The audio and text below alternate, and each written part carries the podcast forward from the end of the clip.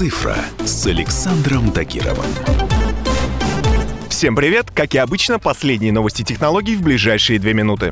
Мошенники начали использовать приложения, которые выдают себя за софт для отслеживания коронавируса. Такие программы уже находятся в свободном доступе и после установки требуют от пользователя некоторых разрешений. Получив все необходимое, приложение шифрует устройство, а затем вымогатели требуют от жертв заплатить 100 долларов в биткоинах, чтобы восстановить доступ к гаджету. Помимо этого, злоумышленники предупреждают, что если деньги не будут переведены в течение 48 часов, то они удалят контакты, изображения и другой контент, а учетные записи окажутся в открытом доступе. Так что будьте бдительны и не устанавливайте сомнительные программы.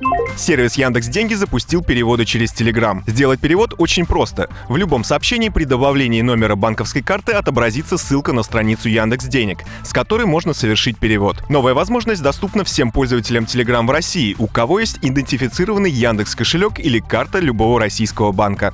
К 2025 году российские специалисты планируют создать прототип летающего такси, которое позволит сократить время в дороге между городами, связанными только автомобильным сообщением. Заявлено, что аэротакси сможет без дозаправки преодолевать 500 километров с максимальной скоростью в 500 километров в час, перевозя при этом до 4 пассажиров. Отмечается, что летающие беспилотные такси по сложности обслуживания будут соответствовать автомобилям, а для их эксплуатации потребуются только сервисные станции и обустроенные места для взлета и посадки.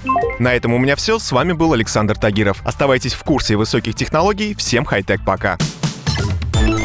«Цифра» с Александром Тагировым.